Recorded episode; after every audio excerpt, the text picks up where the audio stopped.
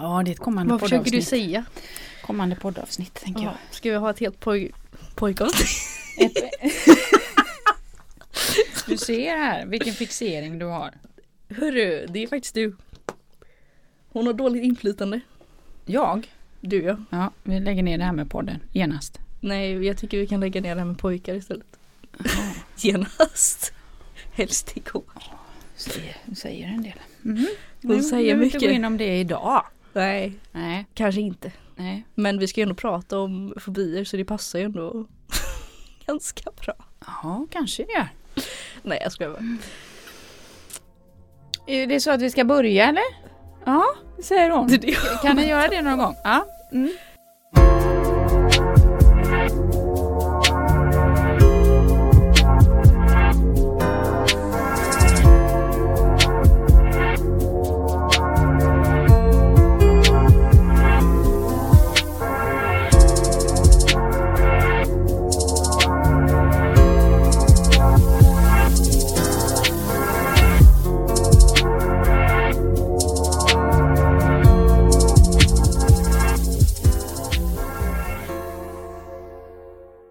Hej! Hej Milla! Hejsan! Kul att se dig. Nej men det är samma. Hur, Hur- mås det? Ja, precis. eh, det mås jättebra. Eh, jag var i ett sammanhang förra veckan, eller för ett tag sedan. Där det var lite corona och jag fick nu testa och jag testade negativt så att det känns kul. Det känns positivt att vara negativ. Ja men det, det var ju som enda gången. Vi sa, vi sa det precis innan här att det, det är första gången jag säger att jag blir glad av att vara negativ. Mm, lite så. Ehm, kanske. Men Ja. det var skönt så att ehm, annars hade vi ju inte kunnat sitta här idag. Mm. Nej. Ja, det var väldigt bra. Så hur eh, är det med Milla? Eh, glad men väldigt trött just nu. Mm. Mycket som händer. Mycket kul. Mm, mycket bara allmänt mycket. Eh, mycket jobbigt och mycket kul och mycket allt. Okej. Ja. Ja, lite skola, lite eh, inför sommarjobb att förbereda. Och eh, häst och vänner och sånt. Så som sagt, både kul och jobbiga saker. Mm. Men det mesta är ändå kul i grunden. ja, det är kul i aktiviteter men ibland blir det för mycket av dem bara så att Ja. det blir lite motstånd. Exakt. Mm. Mm. Mm. Så vi, vi landade in i ett eh, lite eh, roligt eh, ämne, eller, framförallt du kanske. Ehm, fobier Mm. hade du som en sån där, åh jag vill prata fobier. Och vad kul tänkte jag. Ja. Mm. Och så tänkte jag, vad tänker Milla när hon tänker fobier? Mm. Varför det, var, blev det intressant för dig och varför, ja, eller varför är det aktuellt just nu? Eh, jo men jag har ju två fobier som är ganska Ja, de är fobier helt enkelt.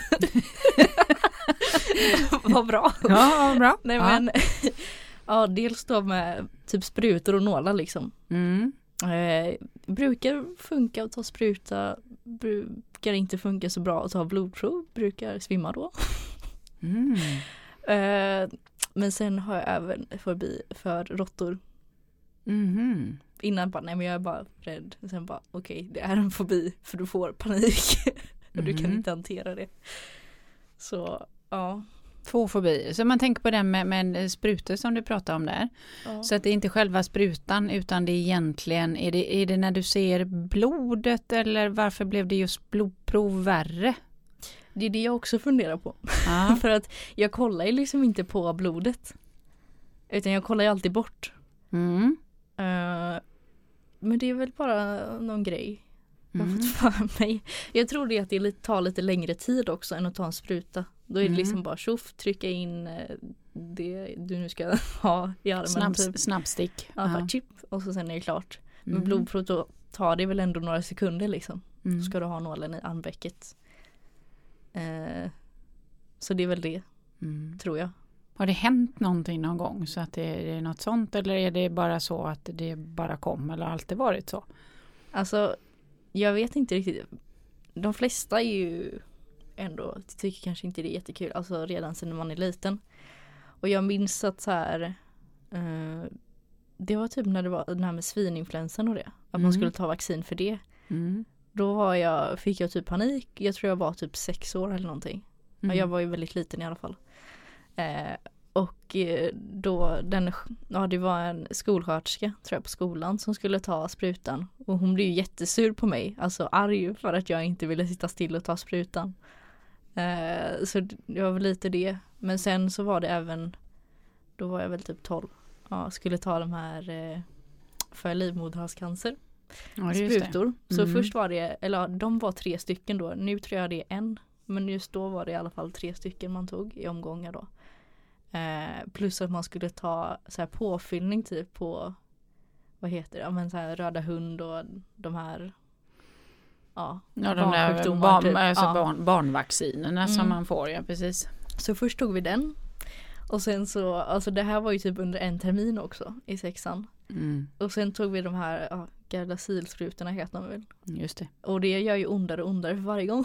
för att Jaha. du har ju redan i liksom muskeln eller så här, i kroppen. Mm. Så då blir den liksom mer och mer irriterad. För Mm. de flesta brukar ju känna att det är lite så här Ja det kan kännas typ lite spänt och så i muskeln efter man har tagit en spruta. Mm. Och sen när det fylldes på med samma tre gånger så blev det liksom värre och värre.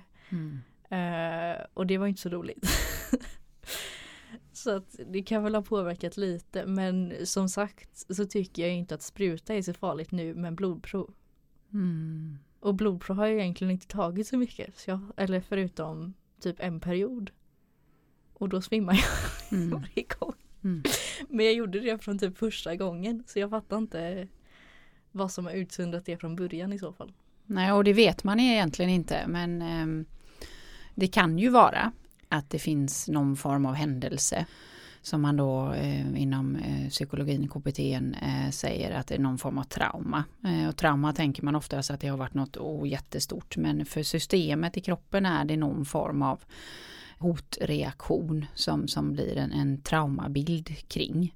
Mm. Och så varje gång hjärnan påminns eller kommer i den situationen så uppstår en rädsla. Och inom KBT så kallar man det för betingning då. Att man, eh, jag kan ta ett litet exempel hur, hur någonting kan bli någonting utifrån att någonting har hänt. Mm.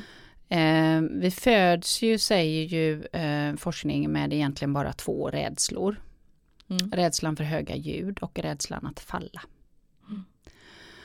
Så då gjordes ett litet experiment, nu ska jag se så jag kommer ihåg det här i detalj, ehm, där en eh, liten pojke eh, fick liksom välja lite bland lite olika leksaker att leka med eh, och till slut så väljer han en vit kanin Mm. som någon form av favorit. Eh, varje gång han leker med den vita kaninen så slår man hårt i en gonggong. Ah. Oj, Och då har vi rädslan för höga ljud. Mm. Den föds vi ju med. Mm. Eh, så att då kopplar han ju gonggången eh, till slut till kaninen. Och så gör man så att när rädslan för gonggången börjar lite tona ner så plockar man bort kaninen. Vilket gör att den här lilla pojken associerar rädslan till den vita kaninen. Mm. Så att sen när han är i andra sammanhang, på dagis eller hemma, leker, eh, whatever. Så så fort han ser en vit kanin Mm. så blir han väldigt ledsen och rädd. Mm. Men han är för liten för att prata om det. Utan hans rädsla blir ju bara att han gapar och skriker. Eh, det där vita som kaninen sen symboliserar tar sig ytterligare några steg och till slut så blir han även rädd för jultomten. För jultomten Mm. har ett vitt skägg. Och lite fluffigt kanske. Eller Ja, men lite fluffigt Lite som, som, som ja. kaninen liksom. Ja. Eh, och det är ju en form av betingning då, eh, Mm. som man säger inom eh, psykologin eller KBT. Eh, Mm. man betingar någonting, att man kopplar någonting till. Eh, och Mm. där ser man liksom hur hjärnan då, liksom systemet vi har, den här hotreflexen, att då, då blev liksom ljudet kopplat till kaninen som sen löper vidare. Och det finns ju många barn som är rädda för jultomten och kanske inte har det här, men att liksom oftast så har det någon form av betingning. Och sen i nästa skede så är det ju liksom det att man blir rädd för rädslan. Mm. Det är ju det det handlar om i till slut. För, det är, för rädd, rädd för rädslan och så framkallas ångesten. Mm. Enkelt uttryckt så är det en fobi. Ja. Sen får man skilja på att det finns ju fobier som är lite mildare och sen så finns det fobier som leder hela vägen till tvångstankar. Mm. Och då pratar man egentligen om någonting som heter OCD. Mm. Ehm, och då kan man liksom få rädslor om jag inte tvättar händerna tre gånger eller tar handtaget tre gånger eller kollar att jag stängt av ugnen eh, fyra gånger. Så jag har ju rädslan för någonting som kan hända därefter, vad det nu än är. Mm. Så att då har man gått över till någonting som är en tvångstanke. Så att det finns ju en jättetariff på fobi. Mm. Eh, men det, det intressanta är ju att vi idag i forskningen egentligen inte är helt på det klara hur en fobi uppstår. Den kan ha en betingning, men den behöver inte ha det. Nej. Den kan bara uppstå. Vi, vi vet inte riktigt egentligen. Eh, går man till de grövre formerna så har man ju mer forskning på hur de eh, så att säga uppstår. Men just de här mer specifika eh, fobierna eller enklare de, inom situationstecken för de kan bli jättehandikapp. Men det är intressant hur de uppstår.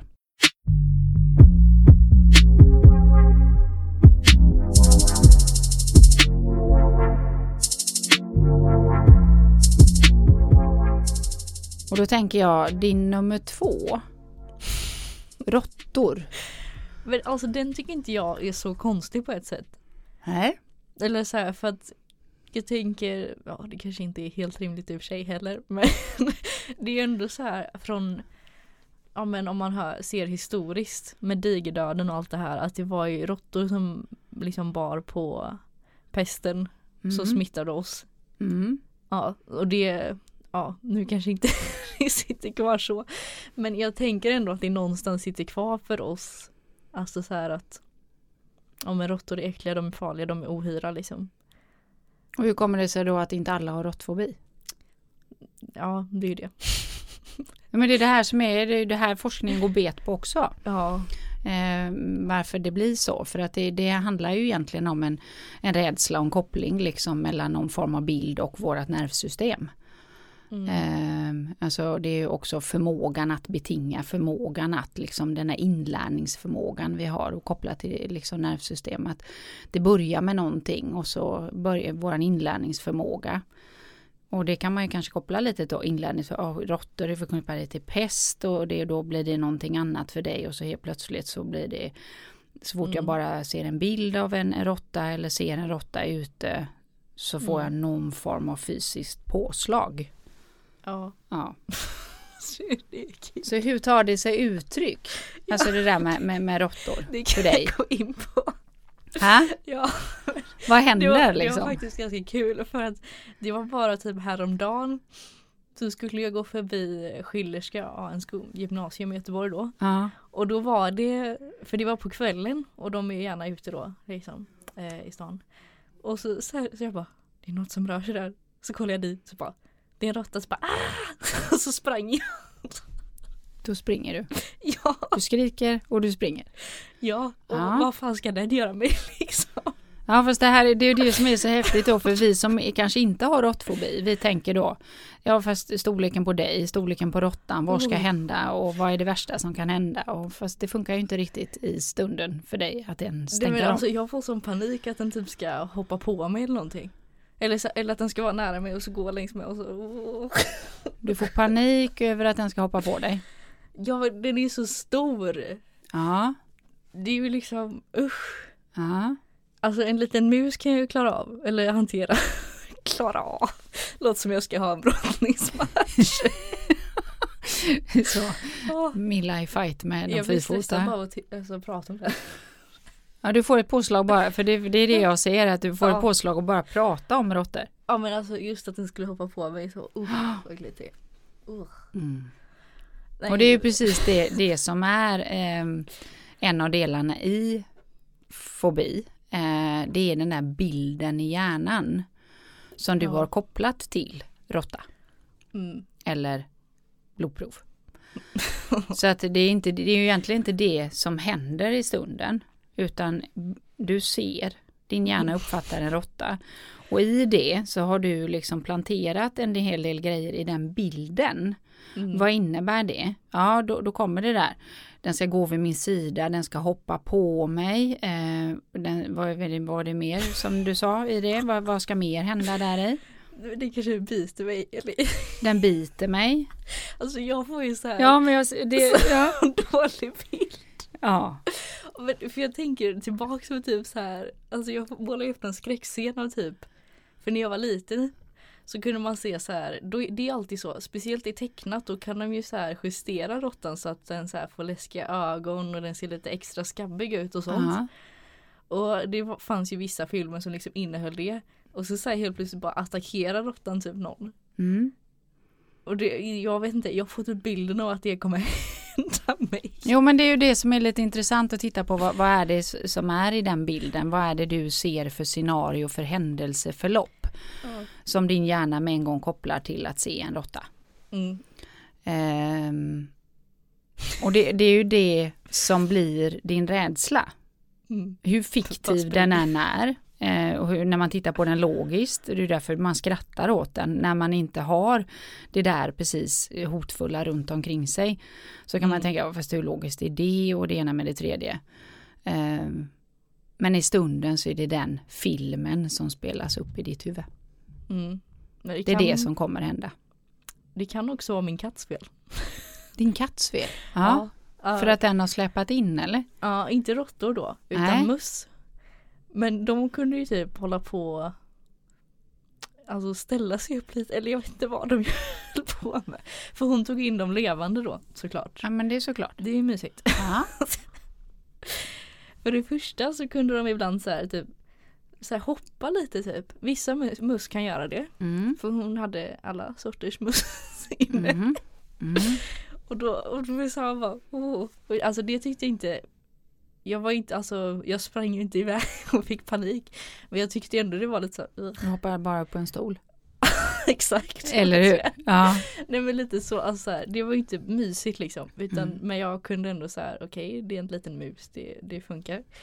Men sen också att de höll på och liksom, du vet. Ja, för hon hade ju inte koll på dem så ibland kunde de typ springa iväg och gömma sig. Så fick man leta några dagar och så hittade man den och så hade den typ, ja jag vet inte. Alltså så här, det var bara äckligt. Mm. Den här sprang runt och skit. Mm. Och, och, och sen har vi haft problem med råttor i vissa stall ibland. Och då är det inte så mysigt. Och jag kommer ihåg en gång när man typ skulle Det kan det faktiskt ha varit efter det som det började eskalera det här med råttfobin. Alltså Mm. innan var jag tyckte det var obehagligt men efter det blev det en fobi typ. Mm. För då var det så här, jag skulle tumma, gå ut på gödselstacken då och tumma ja, skit från hästen. Mm. Och då sprang det typ så att flera råttor bara sprang sh, så iväg. Alltså när jag kom, jag bara åh. Det var så äckligt. Jag tror typ de hade något bo där eller någonting. Alltså i Mm. gödselstacken för det är varmt och gött. Mm. Och det var så jäkla äckligt och de har ätit upp hästarnas mat och skit och usch. Ohyra. Fast redan där hade du en usch. Ja, i och för sig, men det blev ju ännu värre.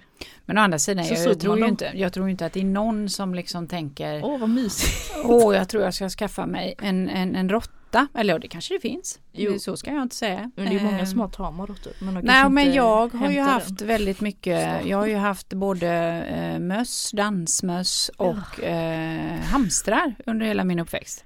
Ja. Och de är ju liksom ganska närbesläktade och jag minns ju under min uppväxt vi eh, bodde i hus eh, och vi hade möss i huset.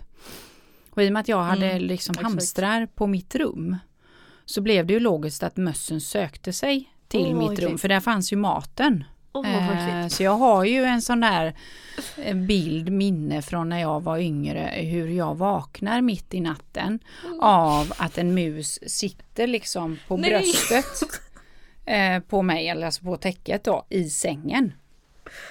Åh ehm, äckligt. Och de var ju ofta där inne i själva hamsterburen och åt maten och så, så det blev ju liksom lite Nej men gud. ja, eh, festtillhåll i mitt rum. Eh, Och jag vet mamma hon satte ut sådana här fällor för de här hela tiden och då ju, Ja. tyckte inte mamma om de här snäppfällorna. Utan Mm. hon hade sådana här eh, burar. Ja. Så man liksom får in dem och ibland kunde ju den buren vara fylld av en hel eh, musfamilj. Eh, som fem möss in i den.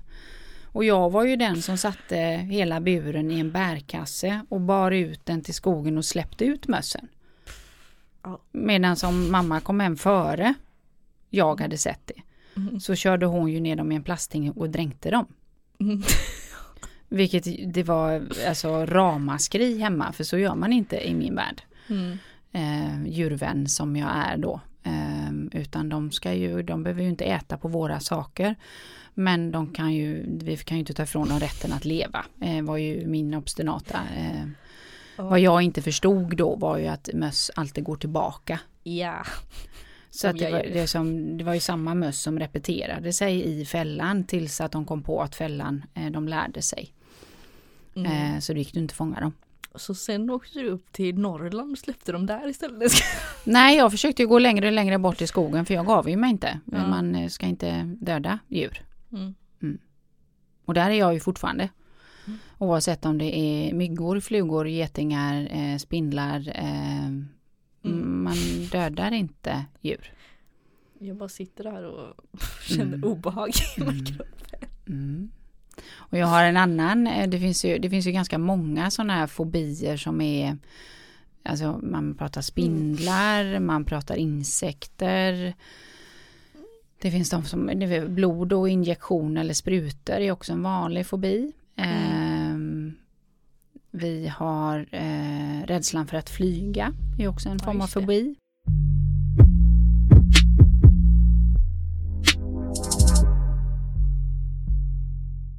Hiss Ja, har vi också. just det.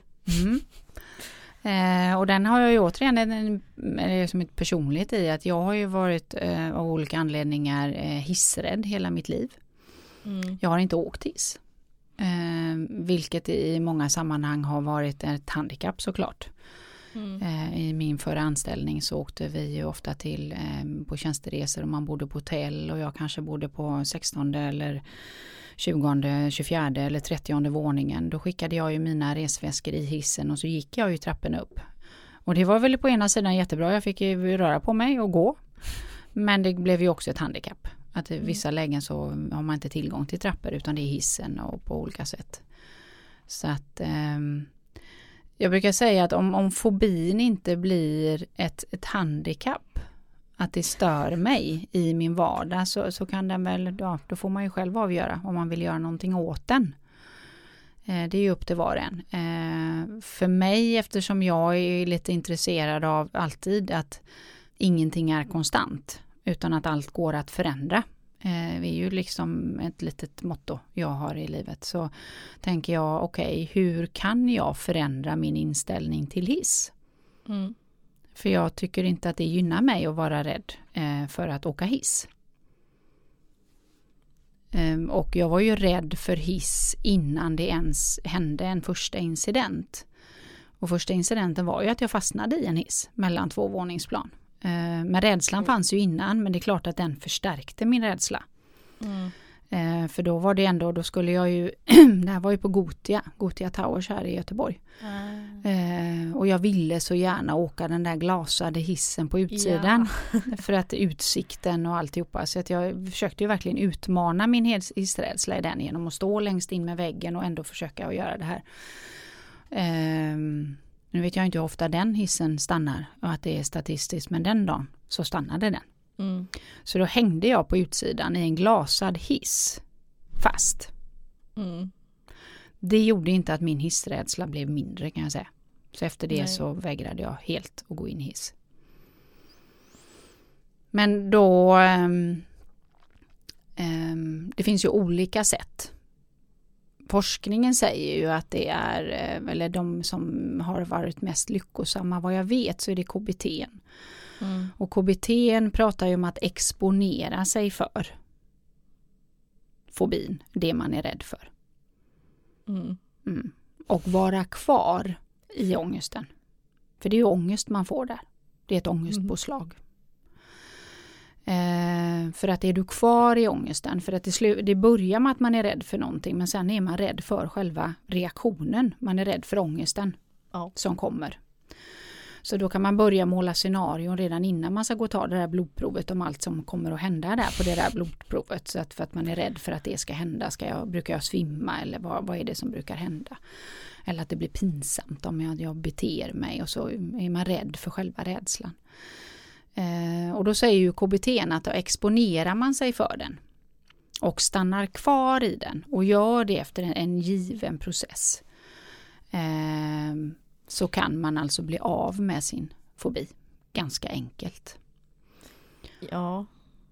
Men jag tänker lite för typ det här med, ja men som att jag är rädd för att ta blodprov då. Mm. För jag, alltså nu brukar jag alltid försöka tänka så här innan. Okej, det kommer gå bra. Du ska bara andas. Det är lugnt, det går fort över och liksom så. Mm. Men och sen så brukar jag typ säga så här till dem. Ja, vi kanske ska så lägga bak stolen för att jag har en tendens att svimma. Mm. Eh, så att de slipper göra det i panik sen. Ifall Mm. jag skulle svimma. Mm. Eh, Fint att du har lite omsorg om det här tänker jag. Ja, det är bra Milla. ja men eh, och sådär. För det är inte din rädsla för att svimma. Jo det är väl antagligen det. Mm. Eller jag funderar på om det är liksom så här. För att jag sa, jag har sagt det för typ Ja som sagt det var en period där jag tog blodprov ganska ofta. För jag hade så här konstiga värden så ville de kontrollera det. Eh, och då så svimmade jag ju då. För de bara, ah, är du rädd? Och så jag bara för då, då var jag väl typ 18 och då var det ju typ så här sex år sedan som ja, jag hade tagit någon sån spruta som Gardasil eller något liknande tidigare. Så jag bara nej jag har nog växt ifrån det där. Lite självsäker. och sen så bara nej nej jag tror det går bra. Och så så här och jag bara okej nej jag är lite nervös nu. Jag bara jag tror jag kommer svimma. Och sen så hon bara ah, okej nej men hon bara men vi tar det bara nu så går det bra. Och sen så sa jag nej, nej men jag klarar inte det typ. Och sen så bara hon bara du ska inte göra någonting. Du ska bara sitta här. Mm. Och så jag bara jo jo men och sen så typ bara okej ja men jag går och hämtar en sån här plåster så att det inte använder typ smärtlindrande eller så. Eh, och så när hon gick iväg och hämtade plåstret så svimmade jag. Mm. Så när han kom tillbaka så ligger jag där avdäckad liksom. Mm. Hon bara hopp.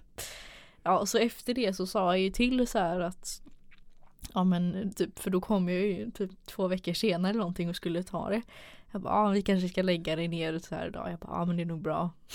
Mm. Och sen så sa jag ju det gångerna efter. Bara, "Ah, ja men vi kan lägga mig ner för att ja, jag svimmade sist. Jag vet inte hur det går nu. Men ja. Och sen så var det typ någon gång när jag inte svimmade och sen så gången efter det så svimmade jag och sen så gick det bra. Eller vet så här, det var lite olika. Eh, och sen nu var det väl drygt ett halvår sedan eller någonting. Ja, det måste nästan ha varit ett år sedan. Så jag tog blodprov och så svimmade jag. Men jag bara, och då var det också så här bara, hon bara, jag bara, ja, vi kan fälla bak stolen kanske för att jag har svimmat en gång tidigare. Eh, ja, på samma ställe. Så hon bara, ja men vi kan se här. Så vi, fick hon det inte riktigt funka med stolen eller så här, den krånglade väl lite. Så jag bara, ja nej men jag kan nog sitta ner då. Eh, och så tog hon, skulle hon ta då. Men jag vet inte, det var så här. Jag bara, okej det här kommer gå bra. Och sen så bara, ja det är lite trögt här. Jag bara. Åh. ja. och så svimmar jag. Mm. Det är precis några takter. Sen vaknade jag upp till fem sjuksköterskor. Så jag bara, hopp. Men det är det jag menar, alltså vad hade jag kunnat göra då för att exponera det? För jag däckar ju bara av.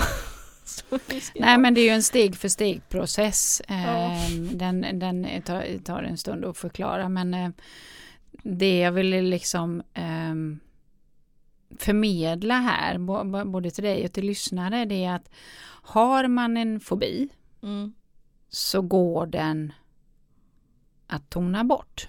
mm, Och att man också eh, ofta, eh, inte alltid, eh, lägger sig till med ehm, det vi kallar för säkerhetsbeteende eller undvikande beteenden då. mm.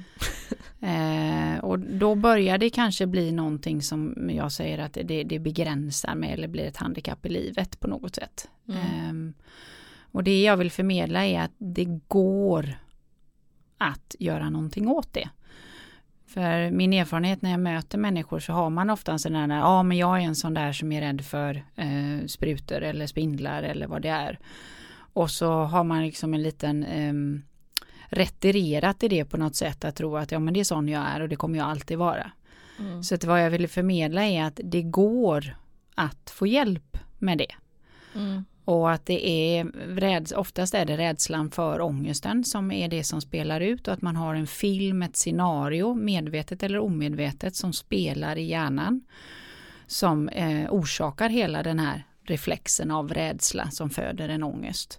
Mm. Och så skapar man det här undvikande beteendet då. Eh, ja men jag kanske inte går hem när det är mörkt för då brukar råttorna springa på gatorna eller jag går inte att ta de där kanske då viktiga eh, sprutorna eller vaccinen eller jag kanske ska vaccinera mig och ska ut och resa och nej men jag kan inte ut och resa för då måste man vaccinera sig och så gör jag inte det jag har lust och längtan till för att jag behöver passera den här vaccinationen mm. på vägen.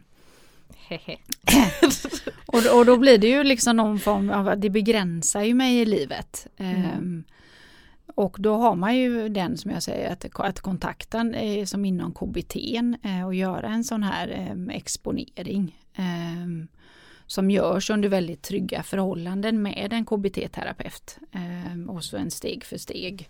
Mm. Där man liksom eh, ja, gör enligt ett givet schema. Men i, i sin enkelhet så handlar det om att utsätta sig för det man är rädd för. Och stå kvar i rädslan. Mm. För att inse att om jag står kvar här Råttan kommer inte hoppa upp och attackera. Vi behöver liksom förstå det. Även om vi rent intelligensmässigt förstår det så behöver den här bilden och mekanik, hela nervsystemet förstå att det händer inte. Och i och med det om man står kvar så tonar ju den här rädslan ut. Och då mm. börjar vi liksom med eh, systemet i kroppen göra en, en annan resa i relation till det man har fobi för.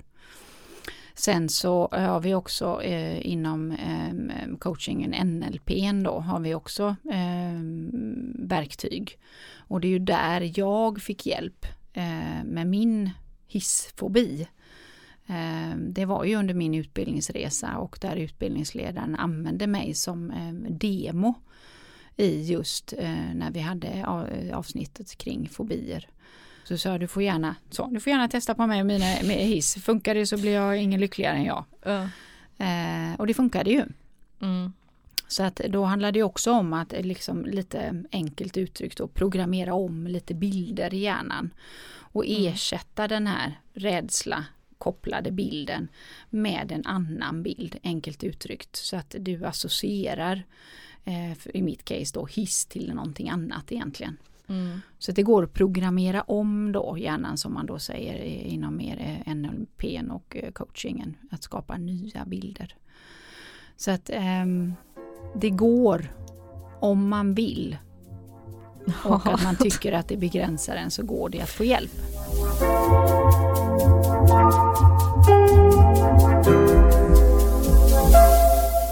Jag har en annan historia, en eh, vän som eh, jag var ute och reste med. Mm. Vi var på eh, Irland faktiskt och eh, red runt Irland. Fantastisk resa som en Min parentes. Ja. eh, men så checkade man ju in då på olika liksom, boenden på vägen. Eh, mm. Och så checkade vi in på någon form av bed and breakfast kom ganska sent. Hon gick ut på, på toaletten och gjorde liksom där tvätta fix fix kvällsfix. Vi skulle gå och lägga oss.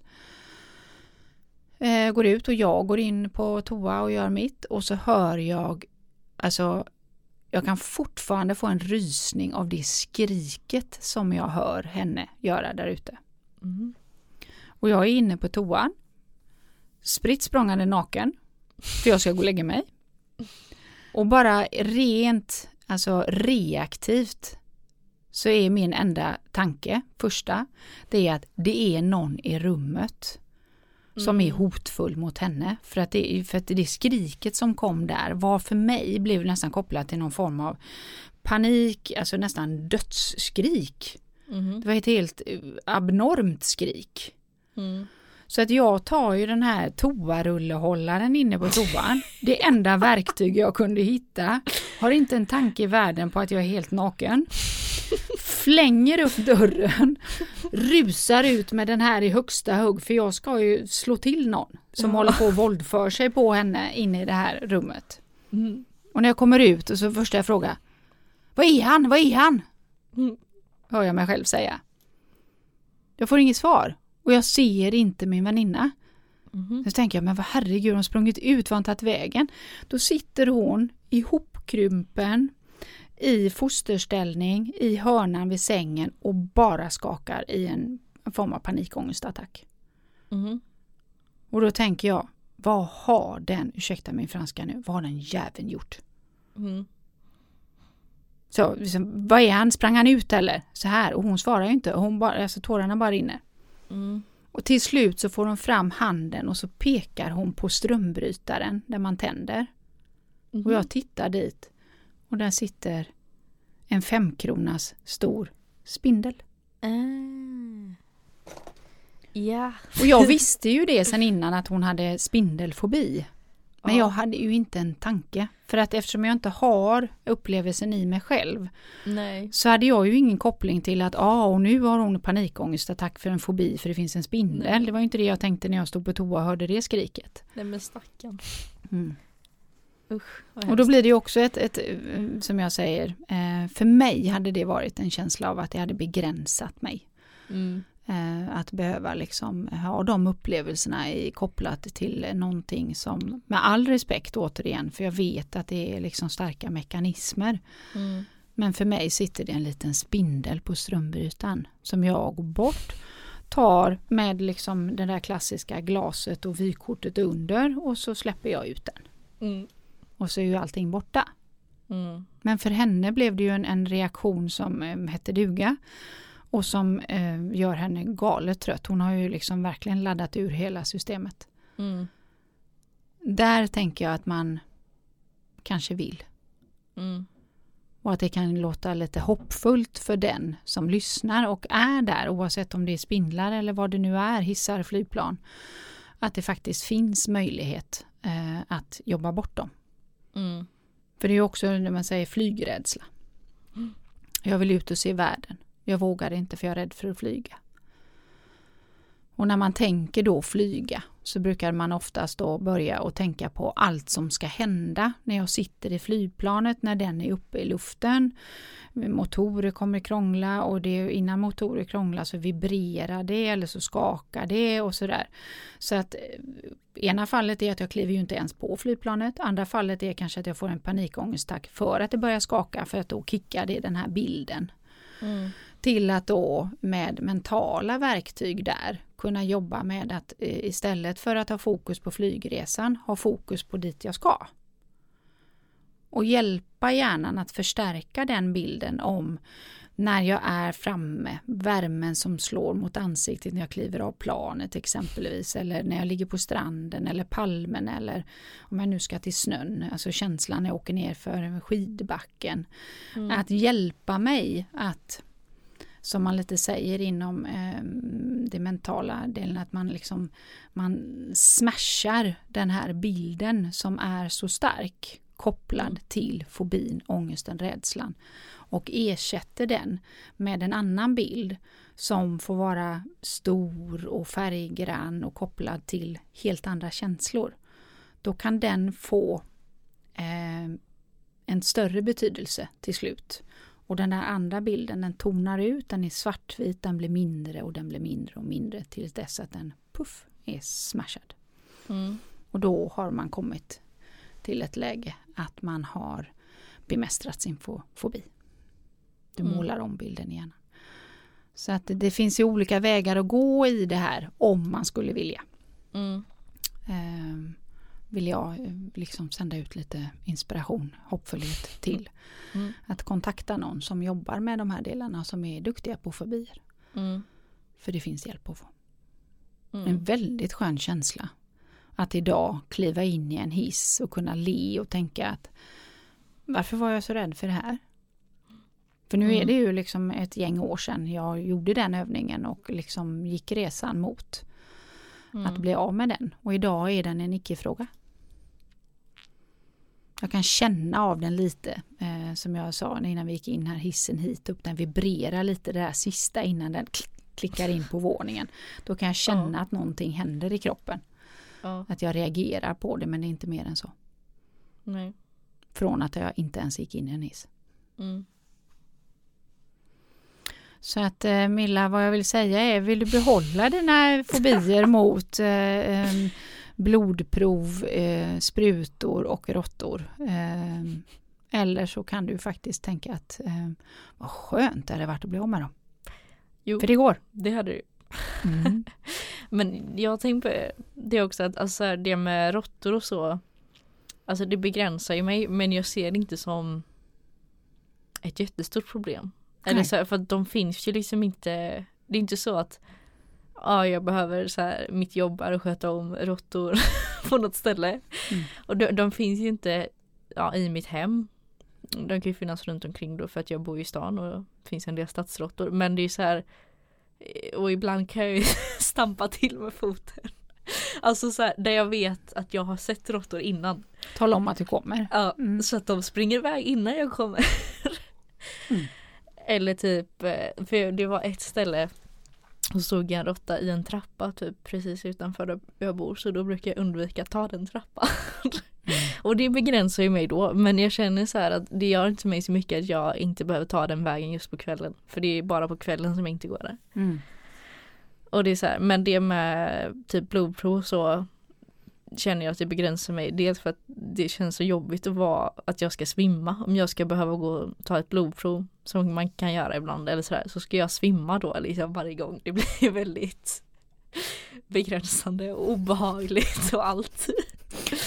En väldigt stor process av att bara ta ett litet blodprov. Mm. Plus mm. att det har ju faktiskt som du sa varit så att jag har liksom undvikit att gå dit bara mm. för att ta blodprov fast jag skulle behöva det då för att kolla mm. upp värden eller vad det nu är.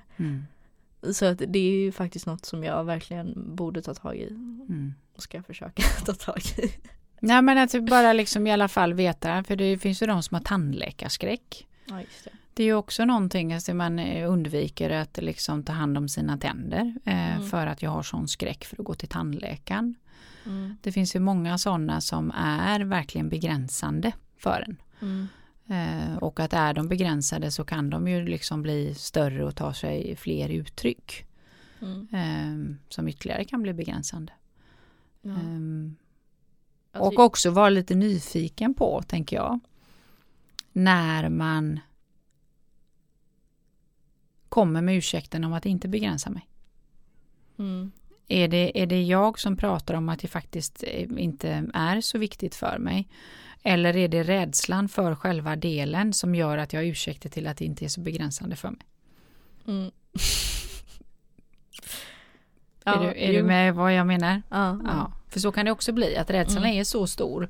Så att då hittar jag ju de här, återigen, att om vi då tänker att jag ska tänka, åh jag ska exponeras för eh, spindlar.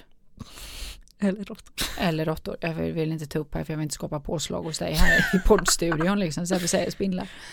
Eh, att bara liksom känslan kring att någon ska exponera mig för det gör att jag hittar massa ursäkter till att nej men det är nog inte så farligt det. Och det är ju en mm. form av undvikande beteende i det också. Det är precis sant. För jag tänkte nu under tiden på hur det skulle vara för jag bara Okej, är det här farligt så tänkte jag på om någon typ skulle sätta, alltså vi säger en tam råtta här mm. på bordet. Men mm. jag hade ju fått panik och sprungit. Mm. Ja och det var liksom som min väninna där som jag, jag pratade om. Hon kan inte ens sitta och hon kan inte ens se en bild på en spindel i en bok. Nej. Tittar hon på film mm. och det kommer en spindel så kan hon inte heller styra systemet. Det bara Oj. slår. Ja, eh, så för henne blev det ju liksom mer viktigt att kanske inte föra det vidare då till sina barn. Mm. Ja. Mm. ja, det är ju opraktiskt. Så att, eh, för då fick det ju liksom en annan viktighet för henne att det kanske då var aktuellt att börja träna i att utsätta mig för det. Mm. Och då kan det ju liksom en sån exponering kan ju vara att det, vi börjar med en bild. Mm. Och så får du titta på den. Till att det kanske är en, en liten spindel. Mm. Hela vägen upp till den stora håriga spindeln. Wow. Här kommer den också. Precis. Ja men det är ju mest för att jag tänker, eller jag har inte problem med att se en sån stor hårig, hårig spindel. Mm. Men om den var här och jag vet att den är giftig, inte lika mysigt. Nej, men jag tänker att exponeringen sker ju inte med giftiga spindlar. Nej jag hoppas inte. Det Finns det sådana stora som inte är giftiga? Ja, finns det. Jaha. Mm. Ja då kan jag ju gosa lite med dem i natt då. Ja. För det, det har de ju sån på, eh, vad är det, Universium här i Ja, det. eh, Göteborg. Ja det Har man ju att man får hålla i en sån spindel. Eh, som är av den större, lite ludna varianten. Ser jag någon som har förbi det så flyger den alldeles. Ja, jag tror att den som har fobi skulle nog inte gå till Universium och tänka att åh vad mysigt att hålla en spindel. Nej, Utan det, det hoppas jag inte. Gör man en exponering så är det ju eh, alltså en given process. Med det- terapeuten som Mm. är en del i den processen hela vägen för en trygghet. Ja. Men det går.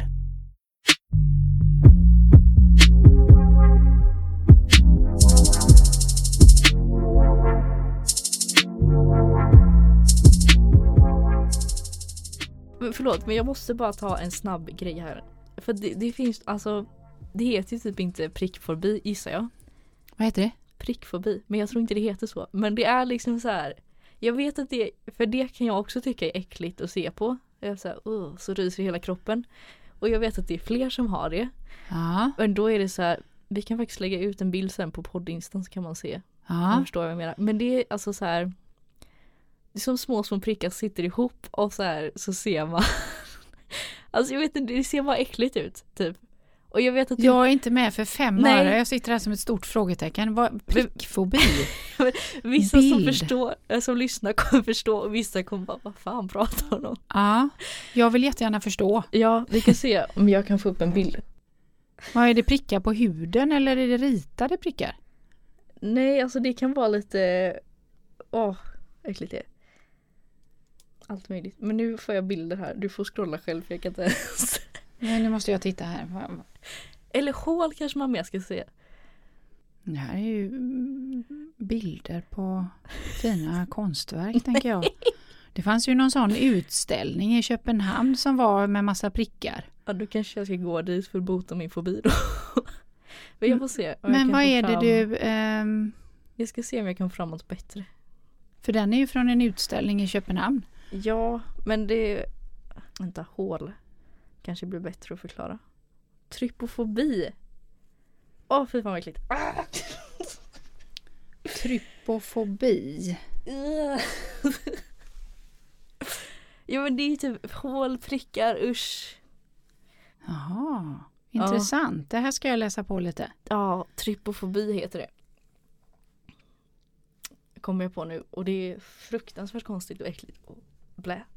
Men det är ganska vanligt. men det är ju någon form av, liksom, det är ju inte prickar i sig utan allting handlar ju om någon form av utslag här.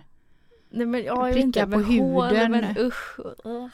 Jag ska läsa på om trypofobi. Ehm, så, så kan vi återkomma i trypofobin. Ja, Ehm, det är i alla fall väldigt knasigt. det är ingenting jag har mött. Nej, Varken i min eh, KBT-utbildning eller annat. Nej. För jag, Intressant, vad, vad kul. Den Ja. ska jag suga vidare på. Mm. ja, för jag vet flera Så, som så, har så det. får vi återkoppla till den i ehm, ett annat avsnitt om jag ska lägga någon input på den. Ehm, för jag Ja. reagerar ju inte ens på bilderna. Det Nej. jag vet är att människor kan reagera på och som vi inte riktigt heller vet, eh, eller inte jag vet i alla fall, det är det där när någonting myllrar.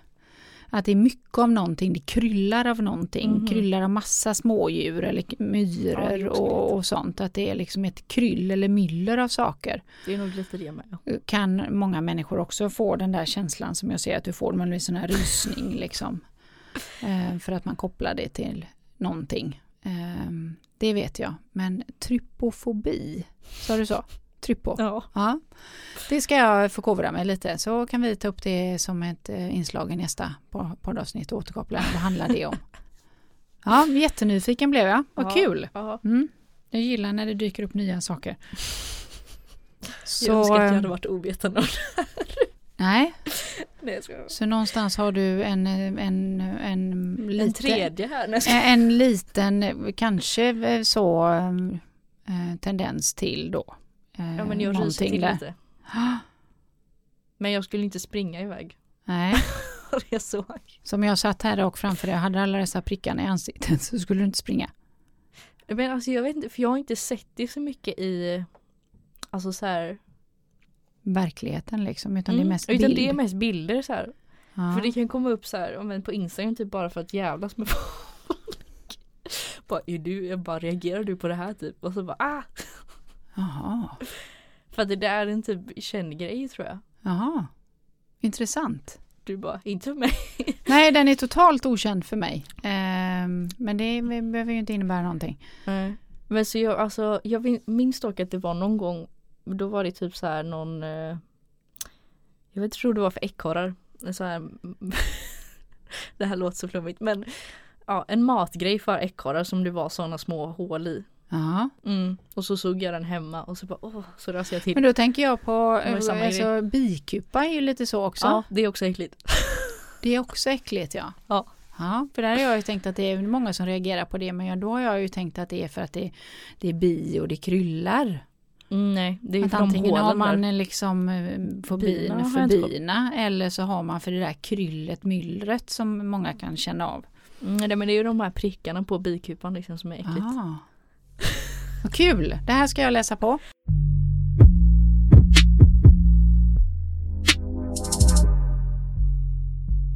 Så om vi skulle liksom knyta ihop säcken idag. Vad, Mm. vad, ehm, vad, vad, Vilken stor säck.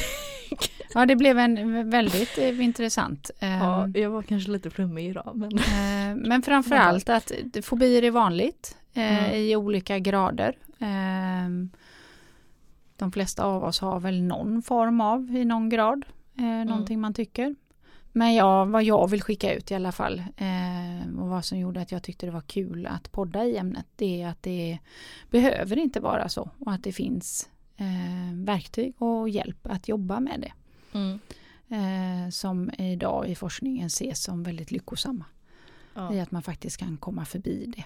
Eh, Så att eh, sitter man där och har det så skulle jag vilja inspirera till att eh, kontakta inom KBT eller, någon väg eh, just eh, och prata om fobi. Mm. För fobi låter för många tror jag som något stort jätte. Men att när man bara säger att jag är rädd för spindlar. Att veta att det är en form av fobi och att den går att bli av med. Mm. Eller råttor. Ah. Är det jag ska. Nej jag ska. Nej nu har jag lugnat ner mig lite. Se jag har redan börjat bearbeta detta nu. Ja, ja. Bli exponerad.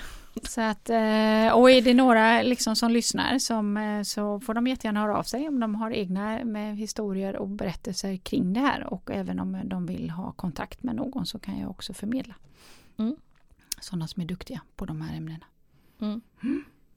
Nej men som du sa, antingen om man, eller man kan ju göra både och också såklart, men eh, söka hjälp hos någon, alltså KBT eller liknande och eh, som vi pratade om i början lite att eh, det kan ju i vissa fall finnas som du sa en betingning kring det, alltså här, någon händelse eller mm, ja, scenario eller någonting som har det har börjat med. Mm.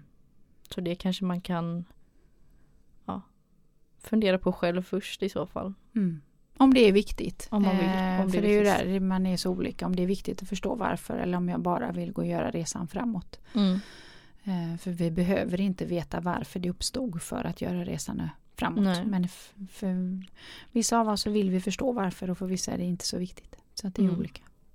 Och sen som du sa, det är ju inte alltid det är så att det finns en betingning heller. Nej, Så och där liksom, precis som jag, precis att forskningen liksom och det vi, vi är inte riktigt där att vi ibland förstår Mm. hur de ens har uppstått. Eh, Med det caset med den här lilla pojken där och kaninen också att det kan ha varit en sån. Och så smittar den på annat. Det, det gick från en gonggong en vit kanin till jultomtens skägg. Mm. Så kan det också vara. Så med det så säger vi eh, tack för att ni lyssnar och eh, Milla ha en fin fortsatt vecka. Nej men tack detsamma. Ja, så hörs vi snart igen. Ja. Ha det gott, hej då! Hej, hej.